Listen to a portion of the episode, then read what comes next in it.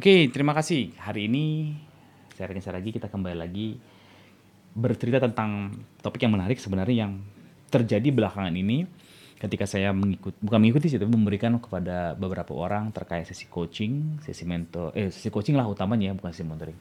Nah, ada banyak yang menanyakan ke saya sebenarnya um, pada saat sesi coaching berlangsung malah yang terjadi adalah kondisi di mana um, mereka minta pendapat, nasihat. Nah, dalam sesi video kali ini saya akan berbagi sebenarnya apa bedanya mentoring, counseling, training, dan sesi coaching. Itu seperti apa. So, jangan ke mana-mana. Kita akan kembali berprofesor lagi. Yuk kita bahas sama-sama.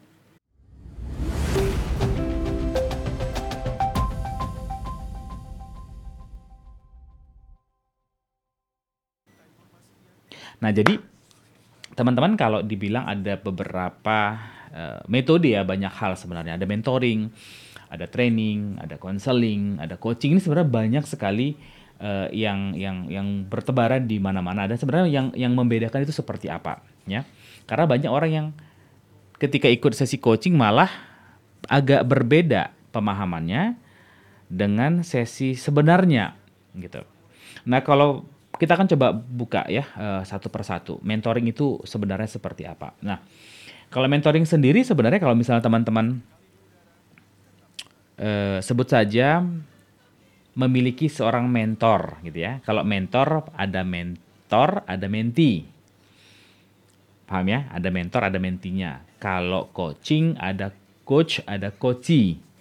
Ad, kalau training ada trainer, ada trainee kan kalau kon konseling ada konselor, ada konseli, ya. Nah, jadi yang membedakannya sebenarnya apa? Kalau ini eh, di dunia mentoring sebenarnya teman-teman, teman-teman akan belajar apa pun yang jadi perintah, apa pun yang menjadi model, apa pun yang menjadi pola dari mentor Anda. Sebut saja begini, misalnya anda punya mentor bahasa Inggris, ya. Anda pengen belajar bahasa Inggris, Anda punya mentor, gitu. Nah, Anda mempola persis seperti apa yang dia lakukan. Dia belajar bahasa Inggris dengan cara seperti apa? Mungkin mulai membaca buku kah? Atau mungkin dia mulai uh, membaca surat kabar berapa kali sehari? Kemudian dia ikut kursus di mana? Kemudian dia melakukan pelatihan seperti apa, praktis bahasa Inggrisnya berapa kali, apa yang dia suka Anda suka, apa yang Anda inginkan Anda ing dia inginkan Anda juga inginkan, apa yang ingin Anda dia lakukan juga Anda lakukan. Jadi mentoring itu dia akan memberikan semuanya kepada mentinya sebagai bentuk uh, apa namanya? sebagai bentuk pola yang memang harus diikuti si menti. Itu mentor. Nah biasanya memang mentor ini teman-teman ambil dalam kondisi Anda belajar dari seseorang yang sudah expert di bidang tertentu. Orang itu biasanya sudah punya capability, Anda mengenal dia sebagai seorang yang punya kemampuan, dan Anda mengambil semua resource pembelajaran yang dia pernah pelajari. That's mentor, mentoring.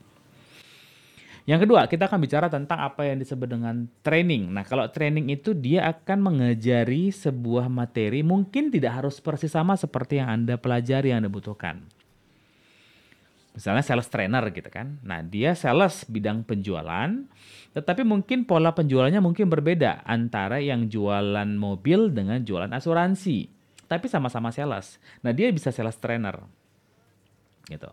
Jadi Anda akan diajari bagaimana untuk membeli, Anda teman-teman akan belajar bagaimana untuk um, mengenal produk, gitu kan? Tapi dengan tools yang dia punya.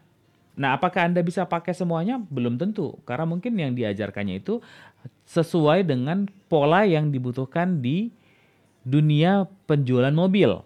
Tetapi kalau Anda bawa mendekati dengan pola penjualan uh, sebut saja asuransi atau jualan uh, baju atau bahkan jualan online dengan konsep sales seperti itu mungkin Anda tidak cocok atau mungkin ada yang bisa diadaptasi. Gitu. tetapi tetap tetapi tetap memberikan skill. Nah, kalau mentor tadi dia tidak hanya berikan skill tapi dia juga berikan pengalaman dan nilai-nilai hidupnya dia gitu. Trainer tidak. Dia hanya melatih Anda, melatih Anda untuk melakukan teknik penjualan. Tetapi ketika Anda mau pakai ke dalam dunia sehari-hari, Anda harus mungkin melakukan adjustment. Seperti apa? Gitu ya. Nah, kemudian kalau counseling juga ya mirip-mirip dengan uh, si sesi coaching sebenarnya. Ya, counseling itu dia akan mendengarkan banyak dari si kliennya.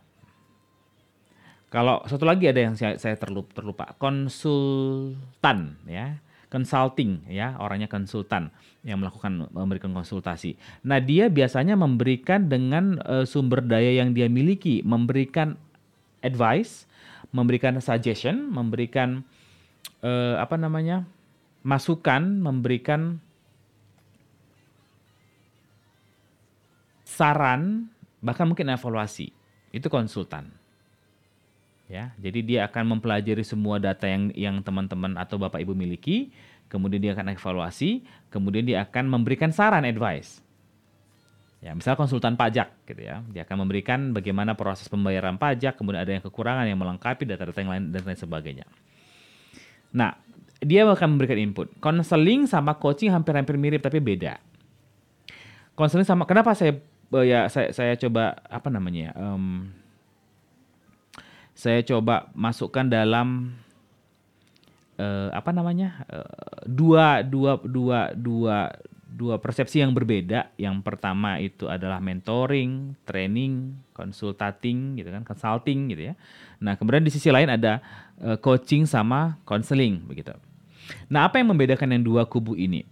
Nah, kalau yang di mentoring, di training, di di apa namanya? di consulting, mereka akan memberikan input kepada Anda. Mereka akan memberikan masukan kepada Anda. Agak sedikit berbeda dengan konseling dan coaching. Nanti akan saya jelaskan konseling dan coaching itu berbedanya seperti apa. Nah, kalau konseling teman-teman, jadi kalau konseling itu teman-teman misalnya um, punya biasanya orang konseling ini orang-orang yang butuh bantuan mungkin terkait trauma, mungkin terkait uh, permasalahan, isunya biasanya tentang masalah dan masalah gitu. Biasanya dan secara umum konseling itu mengambil dari sisi sebut saja masa lalu yang mempengaruhi ke masa depan. Jadi kalau kita bicara timeline ya, ada masa ki, uh, masa lalu. Di tengah-tengah ini masa kini, di depan masa di sebelah kanan saya itu masa depan, di sebelah kiri itu masa lalu. Nah, orang yang dikonseling biasanya yang belum bisa move on dari masa lalunya, butuh konseling. Gitu ya. Jadi dari awal butuh konseling karena mereka adalah orang-orang atau teman-teman yang memang butuh lepas dari sisi masa lalunya, belum bisa move on atau masalah yang masih terikat hingga saat ini yang mempengaruhi ke masa depan. Nah, dalam proses konseling sendiri kebanyakan si konselor akan menggali dan menaikkan awareness dari si konselornya tadi. Eh si konselor, konselinya tadi maksud saya.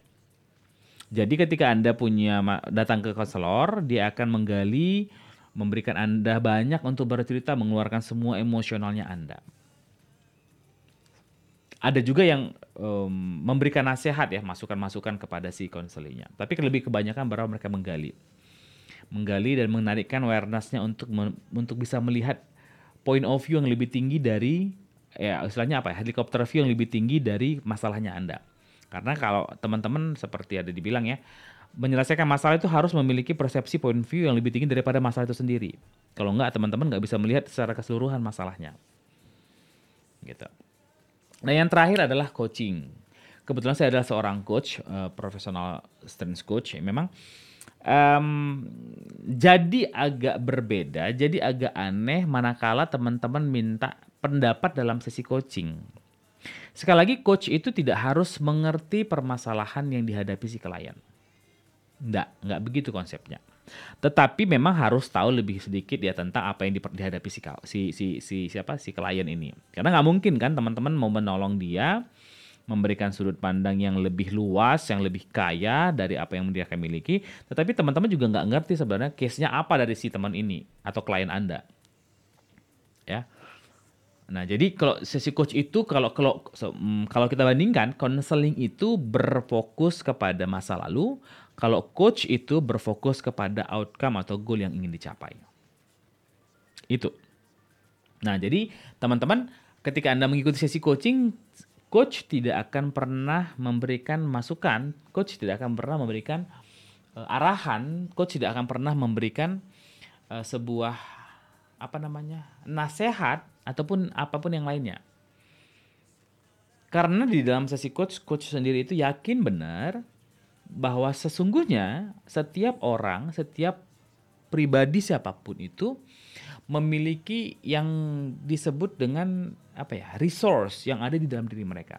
Dan mereka sendirilah yang tahu. Dan mereka ini artinya si coach sendiri ini si klien inilah yang lebih tahu mana solusi yang terbaik buat mereka. Tugas fungsi coach akan menaikkan ke dalam versi atau level awareness yang mereka butuhkan. So jadi teman-teman kalau misalnya di sesi coaching sebenarnya Anda akan lebih dibawa kepada perseptual dan penggalian-penggalian di mana Anda akan sadar sesungguhnya sebenarnya apa yang Anda butuhkan, apa yang Anda cari dan bahkan mungkin sering kali Anda menemukan solusi dalam sesi coaching yang Anda lakukan. Paham ya? Nah, jadi teman-teman kalau kita akan bedakan mentoring, training, consulting mungkin konseling juga masuk di sini ya sebagian karena dia juga ada memberikan nasihat. Nah, kalau coaching murni dia uh, agak sedikit berbeda dari mentoring, training, konseling. Kenapa gini? Kalau mentoring, training ini yang saya pelajari kemarin ya, mentoring, training, consulting ya uh, lebih kepada memberikan input, memasukkan. Training mengajarkan skill, mentoring mengajarkan skill uh, persepsi paradigma kemudian uh, pengalaman ya kan. Dia memasukkan ilmu-ilmu kepada si uh, trainee kepada si coach eh bukan coach kepada konseli kepada si si si mentee ya. Dalam satu arah dalam kata dia akan mendapatkan in, in, inputan masukan ya. Masukan dari dari luar masukan ke dalam. Nah sesi coaching sendiri ialah ketika coachnya itu membantu si coach untuk mengeluarkan yang sudah ada di dalam dirinya. Beda ya. Mentor, trainer, trainee, eh, consulting itu dia masukkan inputan kepada si uh, kliennya. Kalau coaching dia mengeluarkan dari dalam si coachingnya. Itu dia. Nah jadi teman-teman itu dia tadi uh, singkat aja video ini menunjukkan bahwa ada perbedaan mentor, mentoring dan uh, coaching, consulting, counseling dan training. Jadi ketika Anda ikut sesi coaching, pastikan Anda pahami dulu konsep ini. Jangan nanti tiba di dalam agak sedikit berbeda. Karena nanti ketika Anda masuk ke dalam sesi coaching tapi Anda tidak mengerti proses coaching itu sendiri, Anda kan loh kok kayak gini sih gitu. Karena memang coach itu ya coaching itu tidak seperti itu.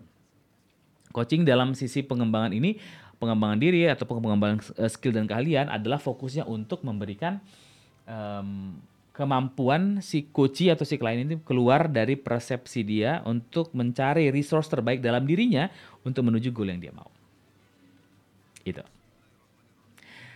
So, jangan lupa teman-teman sekali lagi jangan lupa like, share, dan subscribe video ini jika ini bermanfaat supaya banyak orang yang di luar sana bisa mendapatkan manfaat dari apa yang telah Anda dengarkan.